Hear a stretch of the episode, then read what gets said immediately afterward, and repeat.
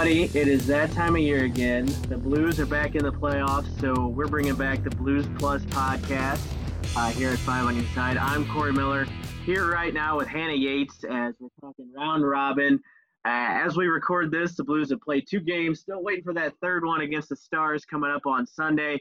Uh, I'm just happy to have hockey back. Hannah, I know how much you love hockey. The last week has been just a dream. And I'm not a guy who would casually watch teams that weren't the Blues, but I'm binging pretty much everything right now. I'm watching hockey like eight hours a day. Well, okay, I'm working, but I've got hockey on in the background eight hours a day. I'm on the exact same page as you. I've been watching hockey nonstop. And I feel like everyone is just going to take in anything they can get right now. It's kind of funny because I even have family members who were never big hockey fans before and were never really watching any team outside of the Blues, but everyone wants to get whatever they can out of sports right now. So we're recording this on Friday night. I just watched uh, the Coyotes beat the Predators in an awesome game there's been a bunch of awesome games. The Blues have been involved in two interesting games so far. We'll get to that. But first things first, uh, obviously, this postseason is weird. The Blues are up in Edmonton because of COVID 19. The entire Western Conference is in Edmonton playing their playoff games, the Eastern Conference in Toronto. The Stanley Cup final is going to be in Edmonton no matter who's playing in it, uh, in a bubble. So COVID 19 cannot infiltrate. That's the plan. And right now, it is working amazingly. They haven't had anybody test positive since they started their most recent phase. And it, it just looks, everything's going off without a hitch. And Gary Bettman is like the most popular commissioner of sports. It's a wild time. Oh, yeah. I think that it's going to be great for the sport of hockey as a whole. I feel like that's what people have talked about, especially the players. When you have this on all the time, you see how the league is structured. You see also the mannerisms and the attitudes of these players. Being in a bubble is not ideal, especially a lot of them are from Canada, granted, but a lot of them have their homes and their families in St. Louis, in the hometowns that they're playing in. Going back to Canada to be in this bubble for who knows how long and you really like you have some stuff to do but not that much but it's been working well for them and i think it's great for the sport of hockey as a whole all of this excitement that's surrounding it I'll say this, like you said, I, it's none of this is ideal. Everybody would like the fans. Everybody would like their home cities. That's part of what makes hockey so great, especially the Blues energy they had at home last year was so cool. Uh, but they're making the best of it, and NHL's the model right now. Obviously, the NBA is doing the bubble too, and they're they're doing pretty well. But the NHL's got like great food options. The players have been shouting out. They've got entertainment for them. Uh, it's like a hockey fantasy camp. I, I, that's what I look at look at it like. Uh, like I'm sure when these guys were younger and they were playing juniors and stuff, they went away for a weekend or a week or whatever and kind of were like isolated and it was all hockey all the time and you were just with the guys all the time in this kind of fantasy scenario and that's what it feels like. I bet these guys feel like they're 12 13 years old again. Oh 100% and it's kind of funny because even some of them have talked about the pools that they have there. You know on an off day you can just go and sit in the pool or sit poolside and it's still closed off and it's safe for them. And i think it's just kind of creating a unique atmosphere. But like you said, I feel like they were raised this way. It's ingrained in them, and and hockey's kind of different that way. Most of them, you know, high school is the final step, and they're off. Or even before that, as teenagers, they go and play in a different league in Canada. If they're from the United States, there's so many different options, and you kind of just get used to this lifestyle. And so far, it's working. And you know, one of the funny things, I guess, about this. I was watching the broadcast. They said the Blues. Uh, we're gonna get to some Blue stuff here. Uh, the Blues, while they had the number one seed in the West, and that's not necessarily gonna pay off when it comes to the games. Apparently, they got the best hotel because they had the most points in the West when the season ended, which I found hilarious and actually a pretty good idea. Apparently, the Blues are the closest team they got nice accommodations. All the coaches have suites. So I thought that was pretty funny. No, 100%. You know what's weird about it all is they are in the hotel that is directly connected to one of the practice facilities. There's two practice facilities that they've split the Western Conference teams into. Somehow, though, the Blues have gotten assigned to the practice facility that's actually 25 minute drive outside of the bubble, completely closed off to the public and whatnot. But the irony of it all is hilarious. Top team in the Western Conference in the hotel connected to it. Somehow they leave the bubble, but hasn't seemed to affect them so far. So let's get to some uh, Blues talk. Like we said, Blues finished the season most points in the West, trying to defend the Stanley Cup. But now we're in the thick of a, a round robin. They got one more game left as we record this on Friday night.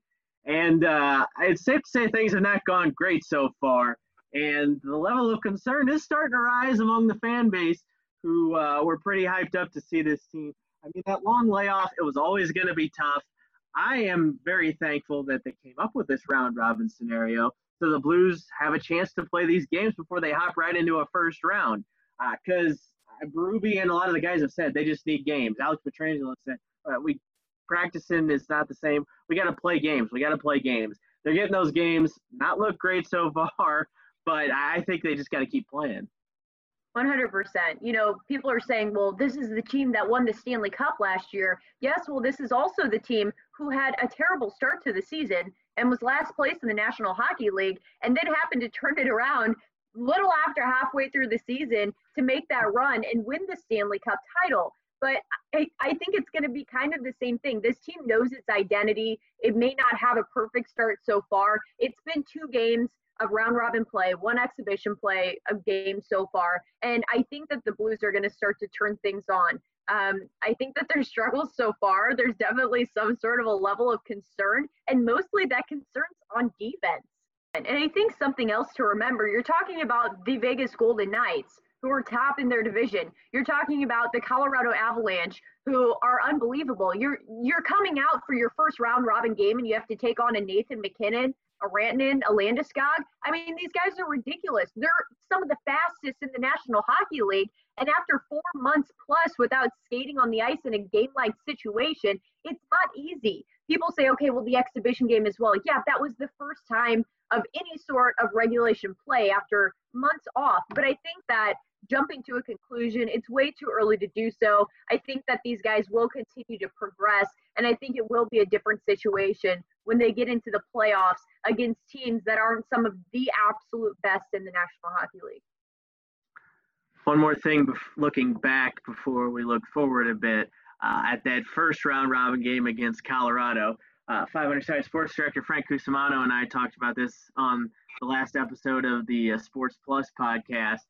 Losing with 0.1 second to the Avalanche in the first game of the playoffs. I tweeted this. If last year wouldn't have happened, that would have felt just like another kick in the face. Like, oh my gosh, here's another Blues heartbreak. It's all starting again. Uh, but this team bucked that trend, and it's just more adversity to add to the pile. So I wasn't too. I mean, I was kind of standing there shocked and like, how how does this happen? But I wasn't overly concerned when I saw them lose on that first game or in that first game with 0.1 seconds left, as I would have been maybe a couple years ago. Right. And the Colorado Avalanche are a cup contender. I mean, that team's ridiculous. They have some of the top tier talent in the league. They're incredibly quick, and the Blues didn't play their best. And I think that that was the first game out. I mean, it, it was a tough matchup. And I was like, well, that didn't go as planned. That wasn't great. But at the same time, I mean, it was it was a heartbreaking situation, but it's nothing to fret about. I think that the Blues are going to be fine moving forward. I don't think that that was a game that really changed your mind too much about this team, especially being in round robin play. Let's look ahead a little bit now. Uh, for the game against Vegas, Vladimir Tarasenko and Robert Thomas did not dress after the game. Uh, said, try to dis- he got right out in front of it. Tarasenko, nothing to worry about. Didn't really specify, as hockey tends to do. I think, you know, the thing with Vladimir Tarasenko, it's kind of a tough situation because he had so much time off. He hadn't actually played a game since October. Granted, he was able to skate with the team, but like you mentioned, Craig Berube kind of talking about these situations as well as saying, you know, it's going to take him some time, maybe to even build up that confidence to be ready to go with that shoulder, to go in full game force. And then you have a Robert Thomas who you've switched over to playing center after he played wing for the entire time that he's been up in the National Hockey League. He was brought up as a centerman. And so now you put him back into that situation with a, a Tyler Bozak and a Sammy Blais on that third line, which that line has never played together. And then you miss him. And it's just this constant rotation now. And so when you're missing some of these players, it breaks that chemistry. And that's one of the things that the Blues have had working for them is all of that line chemistry. That's why they are the way they are. You see that second line propelling and, and David Perron, and I'm sure we'll get to that as well. But they have that chemistry. And when that's broken in this mix, I feel like you're kind of seeing the results of that already in some of these games. That's true. And yeah, David Perron hasn't missed a beat. That line with uh, Ryan O'Reilly, Zach Sanford, excuse me, still humming right along, it appears. Uh, the Blues are also going to be without Ivan Barbashev for a little while as he has left the bubble to be there for the birth of his first child, of course. Uh, we would expect him to do so. Uh, but he's one of those guys that brings the intensity, brings the spark, and that's a spark Craig Berube talked about after the last game of how these guys have to get on the level they know they can get to of a spark and an intensity, even in these round robin games and as the playoffs progress. Here's what Coach Berube had to say after the game against Vegas. Coming into this into this uh, playoffs here, um, this round robin, I don't, you know, I'm not sure that you know our guys, uh, you know, have really brought the intensity to the first two games that's needed. I think in the Colorado game there was there was good spurts of it at times, but um, you know right now um, the, these two games, I think that uh, the other teams have been more competitive and more hungry than we have.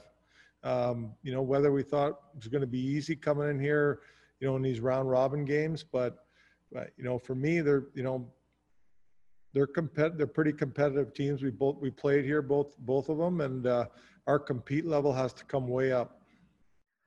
Okay, so we know the Blues need to ratchet it up a little bit. Uh, I'd like to show it against the Stars here. It'd be nice to get at least a point here in the round robin. Uh, it looks like they're going to be in one of those uh, last couple spots there of the top four, though. So they're going to get one of the better seats coming out.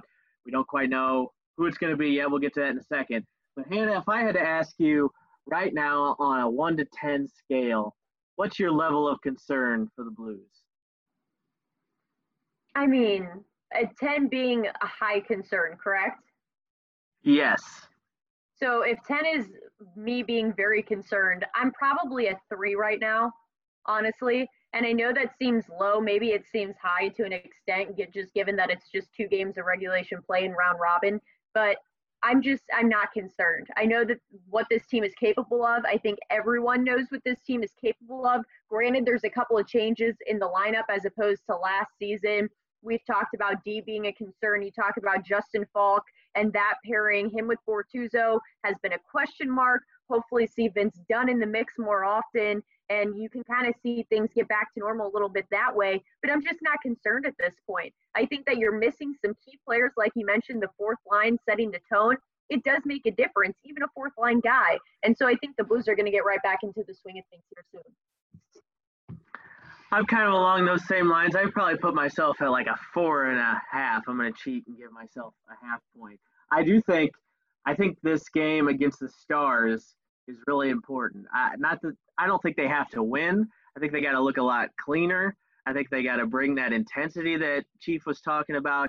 If they don't have it there, I will start to get a little more worried because if you enter that first first round uh, matchup against a team that's been humming in their first qualifier that they've already played, you could find yourself down a couple of games really quickly uh, before you even know it. So I would like to see Sunday uh, some more intensity from this team and just a cleaner game overall. And then I might have to adjust my level of concern. Okay, let's talk about let's talk about some hypotheticals here. And as we're recording this, there's teams playing right now. We don't exactly know who's going to be in the first round yet. But if the Blues do end up in that last spot from the round robin guys, they'll be playing the next highest seeded team, which I don't know. I guess really hasn't mattered that much. We've seen uh, the Montreal Canadiens in the East; they were the 12th seed. They won. We we've seen the Blackhawks; they could beat the Edmonton Oilers at a 12 to five matchup. So seeding may be out the window. But Hannah, if you didn't have to play one team, if you're the Blues in this first round, who do you want to avoid? I think it's kind of hard to tell at this point, and even I don't know. I mean, it's just so tough. Like you would say, oh, you know, it doesn't really matter if you play the Blackhawks because they've not really had a run in the past couple of years. But then you see them in exhibition play, and you always see a Patrick Kane and a Jonathan Toews who are absolute threats out on the ice.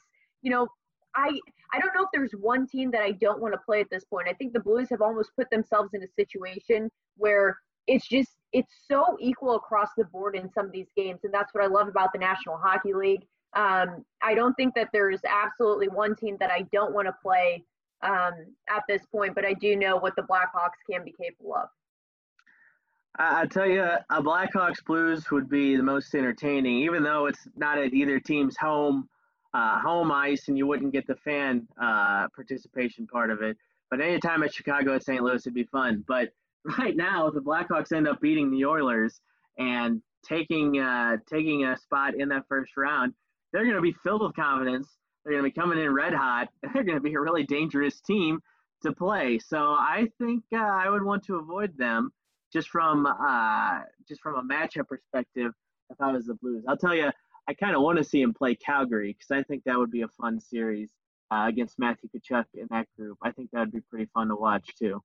It would be, and it would be physical. And uh, you know, you kind of forget that everything's in such a toss up and the way that the teams you can play that you wouldn't typically play in this first round of the playoffs. And imagine a Calgary game, the physicality in that game. I mean, that would that whole series would just wear one of those teams down or both of them. That's a good point. We saw that happen. Gosh, the Blues in 2016 just got worn out uh, and couldn't make it to the end. That's a good point. We don't we don't want to see that happen this time. And a team like no. Calgary could definitely take it out of them.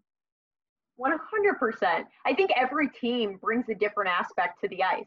Every single one. And I know something we talked about even before this and and what's so weird in the hockey world right now is you're looking at some of these matchups for these these teams who are in the five game series and you have a Sidney Crosby and his team who may not make it to the first round. You have guys like Patrick Kane and Jonathan Toews who are stepping up for the Blackhawks, but you have guys like Auston Matthews for the Toronto Maple Leafs who have struggled.